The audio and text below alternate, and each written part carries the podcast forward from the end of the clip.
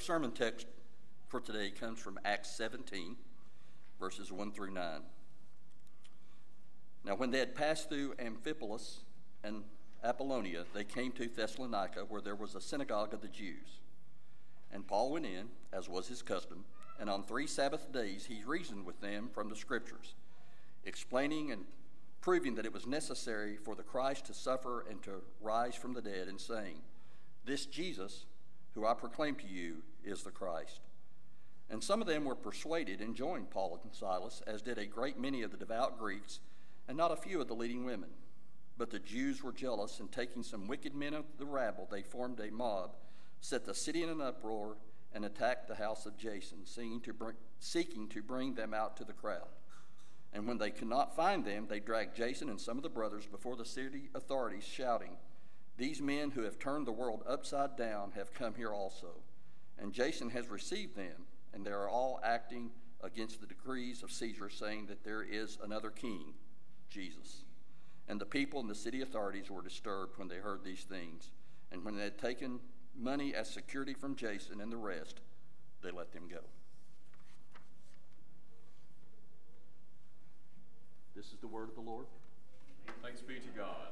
Amen. You can have a seat. I want to invite you, if you haven't already, to take out a copy of God's Word. Turn with me to Acts chapter 17. Technically, uh, I was going to preach through verse 15 here. This is one narrative that that Luke lays out for us that you know ends up uh, covering Paul's journeys in Thessalonica and in a place called Berea. But there's a lot here in the first nine verses that I want to cover, and so. Uh, you know, we're going to focus primarily on these first nine verses, but there's a lot that we say this morning that will also apply to the rest of this passage as well. So, I would encourage you to read verses 10 through 15 sometime later today, be and just marvel at how the Bereans uh, examine the scriptures daily. Now, there's a phrase. There's a phrase that's mentioned in this passage. I hope you noticed it, where there's an accusation that comes against the Christian community, the early church, and it's that these men have turned the world upside down. And we're going to be talking about the accusation here in a minute, but I wanted to open and ask you if you had to name some people throughout the history of the world who, who have turned the world upside down, whose actions or, or decisions or inventions have just changed the world as we know it throughout the history of the world. So, who would you name if you had to name some people who you consider to have turned the world upside down? I'll go ahead and take one off the table. We're in church. Jesus, Jesus. Yes. Yeah, very good, guys. Good job. Jesus. He did turn the world upside down. We're going to be talking all about that. What about some other people, okay, throughout the history of the world, folks that have turned the world upside down? You know, maybe maybe you could think of like Gutenberg. You know, Gutenberg, he turned the world upside down with the printing press. It, it, it changed everything. Um, you know, uh, Steve Jobs, uh, Bill Gates, the techni- uh, uh, technological revolution. I mean, they, you know, changed the world upside down. I can't even get through a week without using Steve Jobs' products, you know, just as an example of that. And, uh, you know, I don't know. I know that folks in my home state this morning, this morning, folks in my home state, Coach Mark Stoops, he has turned the world upside down. As Kentucky stands as, as uh, undefeated this morning, I had, I'm sorry, I had to. And I'm going to be obnoxious until we lose, okay, which may happen this this coming Saturday, but it may not because it's another equally strong and undefeated team. Maybe you've heard of them. Georgia, they're okay, you know, uh, but Kentucky, the powerhouse, they're coming. Uh, they're coming for Georgia. Uh, but in Kentucky, yeah, Mark Stoops, he has turned our world upside down. As you know, we have a better record than Alabama now. So sorry, guys. Like I don't know how that happened. It's Mark Stoops. The world has been turned upside down. Now, a question though, out of this, that's that's just silly. Um, can we can we really be the types of people who help change the world? Or is that just reserved for the uber talented and, and the super wealthy and, and the elites in the world? Can, can ordinary people really and truly change the world? Because if I ask you to name people who have turned the world upside down, most of the people that you're going to name are not just ordinary guys where we would say, wait, who's that again? No, we've all heard of these people. Is it possible? We're going to see today that our ordinary mission of making disciples who love God and others is a world changing mission. It changes the world, it turns the world upside down. I have to ask because I, I don't know that I have a good answer to this. Do we understand what we have been invited into? Do we understand? We understand we've been invited into something, right? To join the Lord on his mission to bring people to saving faith in Jesus. We understand that we are now on mission with God to, to see the world become what it was always meant to be. We, we understand that. But do we understand how glorious it is? Do we understand how grand, important, and significant this ordinary mission of telling other people about Jesus really is? You see, through our faithful yet ordinary proclamation of the gospel, we turn the world upside down for good. Our passage this morning highlights how the world is turned upside down in two ways how the gospel is shared, and then how the gospel is received. We're going to learn some helpful methods in presenting the good news to others, and then we're going to learn why Jesus and his gospel are just so repulsive to some people in our world, and how we are even prone to reject the Jesus that we proclaim to love. I want to show you two things this morning from Acts 17. Number one, how some people come to faith in Jesus. So, how? How it happens, if, if this is something that changes the world, people coming to faith in Jesus, us proclaiming the, the kingdom of God through Jesus, you know, um, how, how does this happen? How do people come to faith? And then, second, why do some people not get in on it? Why? Why do some people reject the good news of Jesus? So, how, how do some people get in? How do other people, or why do other people reject Jesus? Let's, let's go one by one. So, first, how people come to faith in Jesus. We, we see this in the first four verses of Acts 17. So uh, when, when, we start here, we see that Paul and Silas are on the move. They had been in Philippi. Remember, they were in jail and, and they were released from jail, and now they are, they are departing. They visited with Lydia, who had been converted through their ministry, and now they are, they are now on their way to other places. And, and Paul and Silas, they passed through these two towns, which were significant towns, but uh, they were nothing compared to the city of Thessalonica. Thessalonica was a very important, uh, a very large uh, port city in uh, Macedonia. It was the capital of Macedonia. Uh, it was a really important Greek city, and even though the Romans had authority and control, Thessalonica functioned as a Greek city. It was a free city. Um, it, had, it, had, served important roles in uh, you know, a war some hundred years before. It was a really important place. And this was a place where a lot of Jews were. If you remember back in Philippi, uh, uh, Paul and Silas, they could not find a synagogue. And if you cannot find a synagogue in a place, that means that there are no Jews in that area. All you need, and Miss Jenny helped me out with this, she, she confirmed this. All you need is what, 10, 10 men? 10 men to start a synagogue. And, and if they don't have even one synagogue, that just shows you how low the Jewish population was in Philippi.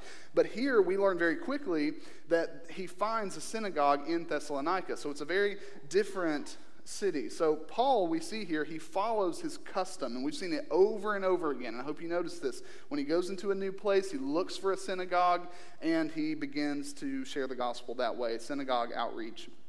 Now, this is true even though we saw back in uh, uh, earlier parts of this, this new section in Acts that Paul seems to have shifted his focus away from the Jews and toward the Gentiles. Away from the Jews and toward the Gentiles. His primary focus now is on reaching the Gentiles. And yet, here he comes into Thessalonica, a Greek Gentile city, and he looks for a synagogue. And, and the point here is that he is not going to miss an opportunity to share the gospel in such a natural way. Evangelism to the Jews was one of the easiest things for Paul because there's already so many shared theological presuppositions between Jews and Christians. Paul didn't have to explain that God's the creator of the universe. Paul didn't have to explain that, you know, uh, worshiping idols is foolish. He didn't have to start there. They had a lot of common ground.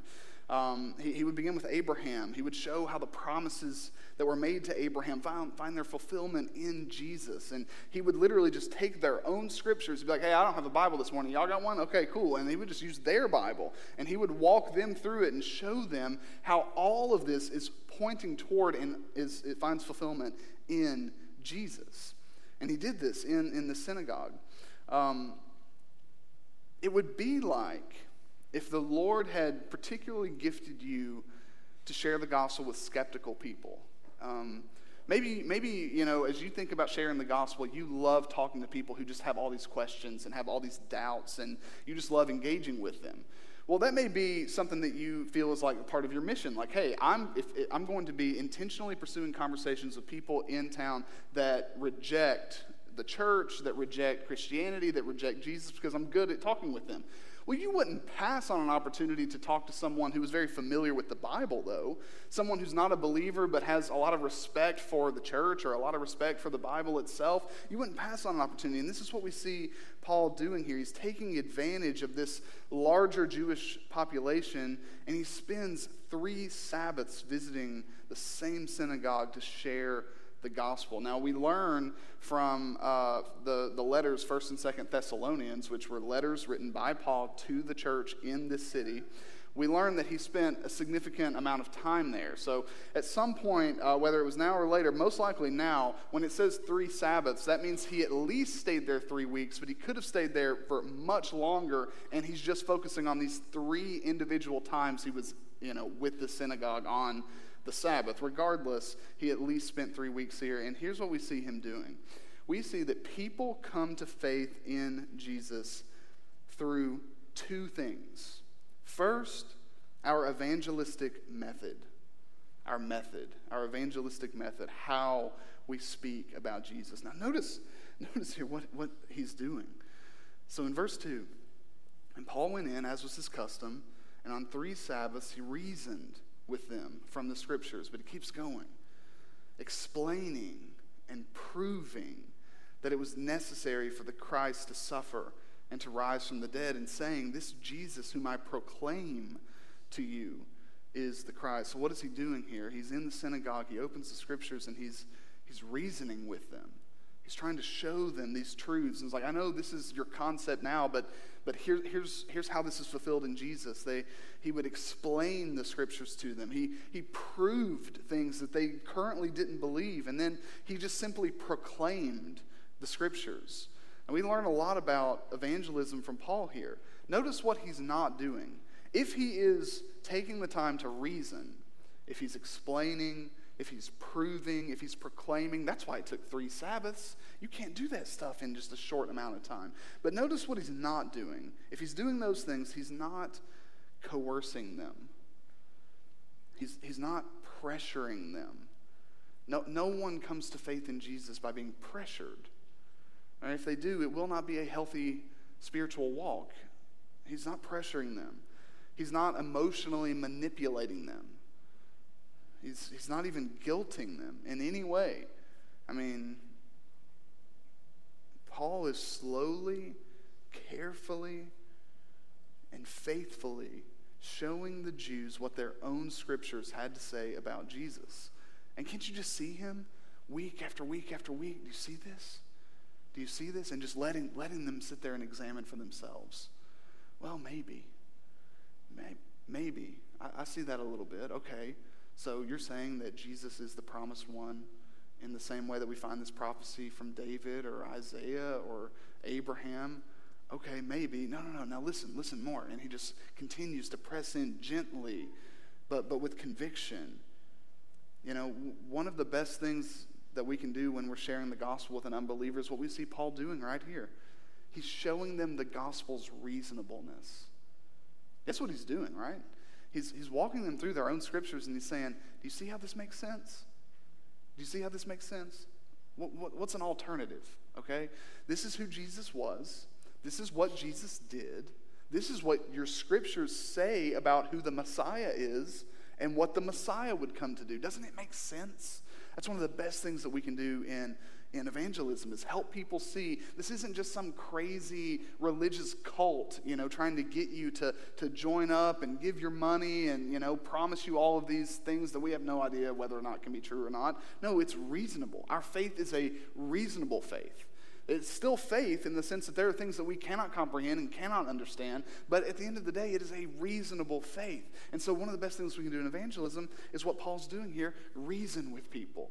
Explain to them, show them. And if they respect the Bible, especially, you'll have great success just opening the Bible. Now, look, look at who Jesus is and what he did. Doesn't this make sense? Now, his evangelistic method reflects a formula that, that I've shared with you before here when we've talked about building a gospel culture. When we've talked about building a culture in the church that reflects the gospel of Jesus, we've talked about doing that with, with, with one formula gospel plus safety plus time. Gospel plus safety plus time. We need the gospel, we need a safe environment, and we need time in order to continue to grow in the likeness of Jesus in a safe place, or, or you know, in a place that reflects the gospel. Okay. Um, this applies to evangelism too. And you can actually see Paul putting this to work in practice in uh, Thessalonica. The gospel was his subject, right? He, he comes down here and we see that what he was proving to them is that it was necessary for the Christ to suffer and rise from the dead. And then he connects the dots and he says, and Jesus is the Messiah. He is the Christ. So the gospel is his message. But second, Paul created a safe environment for people to ask questions, seek clarification, and, and consider openly and honestly what he was saying through his careful reasoning, through his explanation, through his proclamation of the gospel. He's not saying to them, I'm here to tell you the truth. Here's the truth. Now, believe, or you go to hell. Okay, you don't believe? You, well, I guess you're going to hell then. Bad choice. Just believe and you know putting pressure on people no that's not what we see we see the gospel and then we see safety. He's, he's reasoning with them. He's taking his time. He's saying this is a place where you can ask questions. There are no dumb questions here. You're like okay yeah i hear what you're saying about jesus being the messiah but i mean we've had other people who have had similar traits who have come along and who have professed to be you know messiahs. We've seen that happen over the last hundred years or so in our people. How do we know that jesus isn't one of those? It was a place where they could ask questions like that. It was a safe place and finally, you see that Paul spent significant time with them. The fact that he spent three Sabbaths reasoning with them from the scriptures means he had a stopping point. You know, they would finish the first day and he would be like, okay, here's, here's the gospel. It doesn't take that long to explain. Have you ever shared the gospel with someone? It doesn't take that long. You know, you get, you get to it pretty quickly. But when you're reasoning with people and you're being careful to show them who Jesus is and what he has done in a gentle way, you need time. And people need time to have their minds changed. The more pressure you put on someone, the less likely it is that they're going to come to faith. The more time you give them, the more likely you are to be gentle in the conversation, and the more likely they are to actually hear you and maybe even respond in faith. So, like Paul, if we want to see people in our lives come to faith in Jesus, we need to have a combination of conviction, grace, and patience in our evangelism. You may feel like, you know, you're trying to be intentional about sharing the gospel with others, but no one's coming to faith in your life. You're not seeing any results. Be patient. Be patient with others, be patient with yourself, and wait on the Lord. He will move. Through His Spirit, He will bring people to faith. Continue sharing the gospel and doing it in a safe environment, and be patient as you do it. Um, so, that's, so that's His method. One more thing we see here is His message. Uh, people come to faith by hearing the gospel. As you're sharing the gospel with people, make sure you're sharing the gospel. Like, make, make, you know, it's not enough just to talk about morality or talk about, you know, different principles in the Bible. When you want someone to come to saving faith in Jesus, you have to tell them about Jesus. That's what Paul's doing here. There were tons of things he could have talked about. And instead, he, he breaks down all of the scriptures, almost like an Emmaus Road type experience, where he goes from Genesis all the way to Malachi through the whole scriptures, and he shows them Jesus is the Messiah. And this Messiah, in order to save you from your sins, he had to die. You notice the language here? In order for people to come to saving faith in Jesus, they have to become convinced that Jesus died for them, and he had to, because they are sinners. And the curse of sin is, is death. And so the only way for for sinners to be forgiven of sin is for someone to take their place, and that's the gospel that Jesus has taken our place. And this is what Paul was proclaiming to them Jesus has taken your place. He is the one who has died. He had to die. In order for you to be saved and reconciled to God, he had to die. It wasn't an option. And then he had to rise from the dead so that his death was unlike any other sinners because he himself fulfilled perfectly the righteousness of God. And so when he dies, he's not dying for his own sins, he's dying for yours. It was necessary for the Christ to die, and Jesus himself is the Messiah. It's through this message that people come to faith. So when you share the gospel with people, make sure you're sharing the gospel. You're focusing on who Jesus is, not you know your own church experiences or you know uh, particular worship styles or you know a particular theological uh, camp that you seem to find yourself in. No, we want to focus on Jesus, who He is, and what He has done. That's how people come to faith, and that's how the world is turned upside down.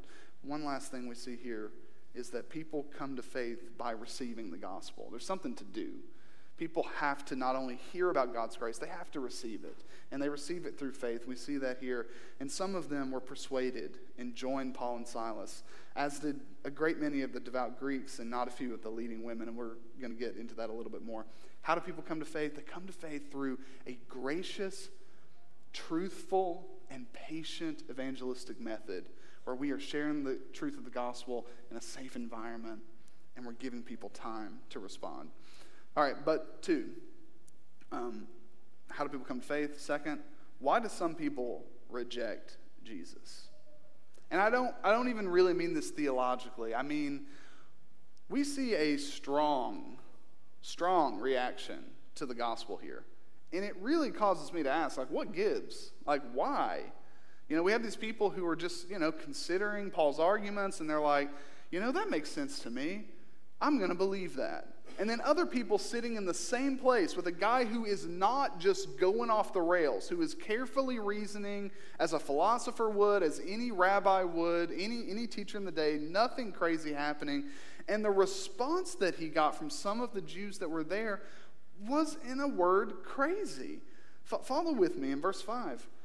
But the Jews were jealous and taking some wicked men from the rabble, they formed a mob and set the city in an uproar and attacked the house of Jason, seeking to bring them out to the crowd. Um, yeah, not everyone responded so favorably to Paul and his message. We have these Jewish, most likely religious leaders that incite this mob they, they literally go out into the streets and they, they find these people who, uh, just in my reading, it was most, mostly people who were just idle, people who were not working, who were just on the streets, just trying to survive. And, and they, they rally them together and they get them all fired up and they literally create a mob and set the city in an uproar. So they're, they're, they're going to accuse Paul and Silas of trying to turn the world upside down, trying to you know, flip this city on its head. And it's like, no, that's what you guys are doing. You're tearing this place apart. And so the, the city is in an uproar. And this, this man named Jason, who was evidently a, a local Christian who was uh, playing host to Paul and Silas, they come to his house and, uh, you know, Silas or Jason had either hid Paul and Silas or at this point he had already helped them make their escape because they're nowhere to be found. And then the mob drags Jason and some other Christians out. And this violent response in verses 5 and 6 here is in stark opposition of the faith that we see in verse 4. Why such a violent response? Well, um, they end up giving us two accusations here that, that let us in on what it is that causes some people to reject the gospel. Paul has been teaching two things, and they had two troubling implications for some of the Jews and some of the Greeks. He was teaching that the gospel presents a new kingdom and a new king. And these new realities threatened the authority and autonomy of the Jewish religious leaders and some of the Greeks as well. It threatened them. That's why Luke tells us. But the Jews were jealous these, these realities caused these, these men to go and they i don't know what they were going to do to paul and silas had they gotten them. They had this mob. They were at least trying to kick them out of the city and they end up getting their way on that. But this is how jesus turns the world upside down. Through his incarnation jesus has come and he has interrupted our way of life and when you truly realize what Paul is saying here, when you truly understand who Jesus is, that he really is a king, that he really has come to establish a new way of life, you are confronted with the way you're living your life. And then you are confronted with this reality. In order for me to get in on who Jesus is, I have to submit fully to him if he really is a king. If he really has a new kingdom that I'm going to be a part of, I really have to submit what I think is best for my life to what he says is best for my life. So, two things we draw from this some people reject Jesus because he demands a new way of life that replaces the old way of life for us. You see, Paul talked about a new kingdom, and because he did, he was accused of subversion or, or you know, possibly even the beginning stages of an insurrection. Paul and Silas and the rest of the Christians, they're, they're charged here with literally causing trouble, or, you know, this, this language that we find here in the ESV, that they have turned the world upside down. This was a charge of revolutionary activity. You see, the intention of this charge is to help the governing authorities see danger in Paul and Silas, namely that they are trying to overthrow the status quo, that their message and their missionary activity was going to cause social upheaval. And so, much like tyrannical revolutionaries in the past, this mob accused Paul and Silas of trying to shake things up and introduce a new social order, which would have been a major threat to this still young, free city of Thessalonica. A threat. And that's, that's what they're trying to do with this accusation. Now, the first thing we need to see here is that the accusation is false. That's not what Paul and Silas are doing.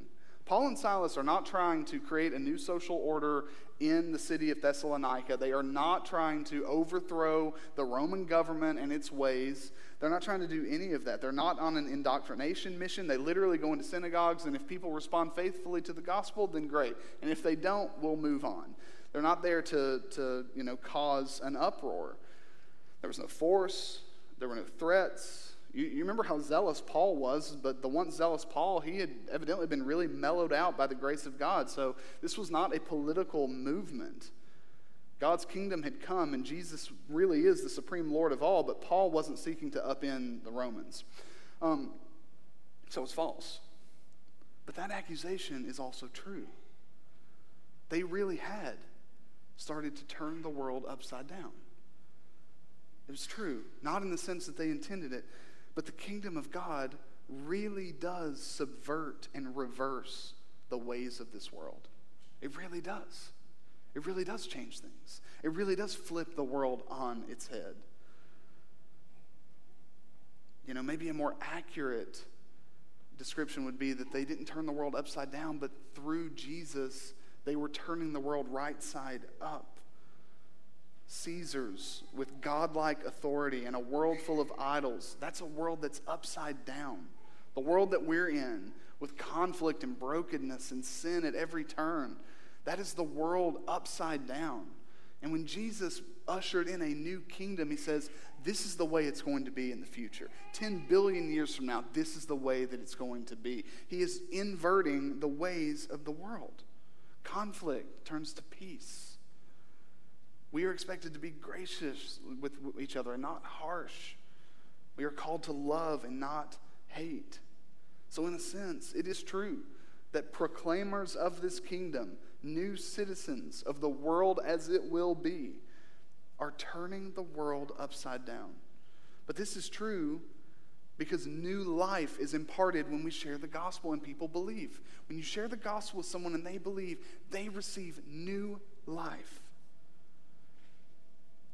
This is true because a new people is being established. And disciples of Jesus all over the world and right here in Tupelo, Mississippi are spreading. And God's glory is filling the earth. And through that work, the world is turned upside down. So it's true. We are not revolutionaries seeking to overthrow the government and put in a, a Christian president so that things can be set right. We're not revolutionaries but we are reflections of the person of Jesus. So our little worlds should be somewhat better because we are there. You see, we've been, we've been called to turn the world upside down by living out the implications of the gospel. As we make disciples who love God and others, we are slowly but surely joining in the mission of God to turn the world right side up and this happens on a large scale as we share the gospel and see people receive new life, but it happens on a small scale too, an infinite number of smaller scales, where at your job, through your kindness, through your diligence, through your faithfulness, through your love of other people, through, through the way that you sacrifice, you show people the world as it should be.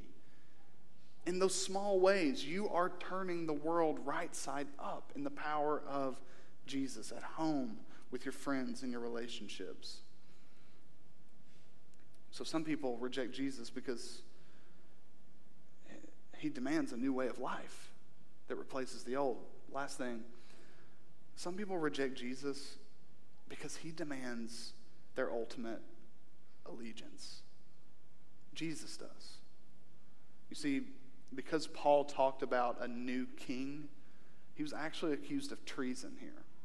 So I, I want you to follow with me these accusations that come, starting in verse 6. So they get Jason, they get the other brothers, the other Christians before the city authorities, and then they say, These men who have turned the world upside down have come here also. And Jason has received them, and they are all acting against the decrees of Caesar, saying that there is another king, Jesus. Man, can you imagine the, the pride you would be tempted to feel? Be like, hey, say that again. Say that again. That's exactly what I'm called to do. I am called to proclaim that there is a king and his name is Jesus. And you are accusing me of that? I'll take that label all day long. The problem is that is a label of treason, and treason leads to death. So again, we have this accusation that is both false and true. This charge of treason, if, if, if, Paul and Silas and the other Christians are teaching that Jesus is king, are they committing treason against Caesar? That's really the question here, and the answer is no. So, in a sense, the accusation is false. The kingship of Jesus does not depose worldly kings now.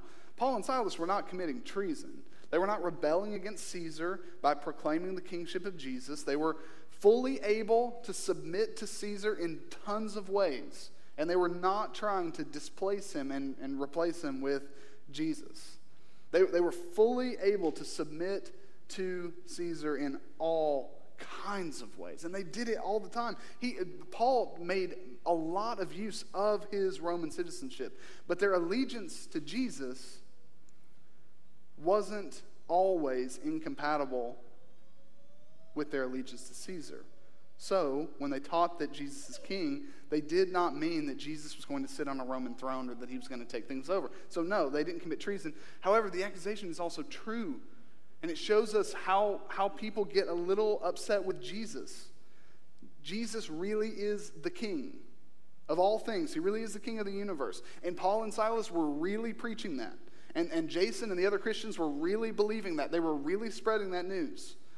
The subtle difference between this accusation and reality is that Jesus is not another king. He is the one true king. He is the king of kings. And while the kingship of Jesus did not give Paul and the early church a free pass to rebel against worldly rulers, the kingship of Jesus did mean that their allegiances had to shift. And this is, this is what people don't like. This is what you and I are prone to not like. Jesus doesn't demand that we we're only allegiant to him, that we can't be allegiant to anyone else, we can't be faithful and we can't honor anyone else. That's, that's not what he calls us to do. But he does call for our ultimate allegiance. So that if we're faced with a choice between disobeying the government or disobeying Jesus, we, we disobey the government. If we're forced with a choice between going against something that's happening in our own family because the alternative is to go against what Jesus wants and expects of us. We have to be on his side. We have to submit to him. We submit to Jesus first. That's what it means for Jesus to be king over our lives. Another king has come, and he supersedes all earthly authorities. Our allegiance must be to King Jesus first. And that means that when allegiance to Jesus and allegiance to anyone or anything else in our lives, including our own jobs, the way that we provide for our families, when those are incompatible, we must always and forever submit to Jesus and his ways, even if it means rebelling, even if it means quitting, even if it means leaving, even if it means moving, even if it means changing everything about our lives. When it comes down to it, Jesus demands and deserves our ultimate allegiance. He is the king, and we don't like it. And people in our lives don't like it. When you share the gospel with other people, don't, don't try to try to, you know, sugarcoat it with them. No, when you come and you submit to Jesus, He has real authority over your life now. You, you don't get to, to dictate how your life goes apart from what He has to say and what He wants for your life. He's the King.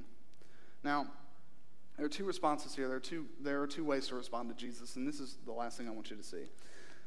There are only two ways to respond to Jesus that make any sense. Um, to, to, just, to just come to Jesus and be like, you know, great guy, but who cares? We don't really have that option. Because he's either the king of the universe with all authority or he's not.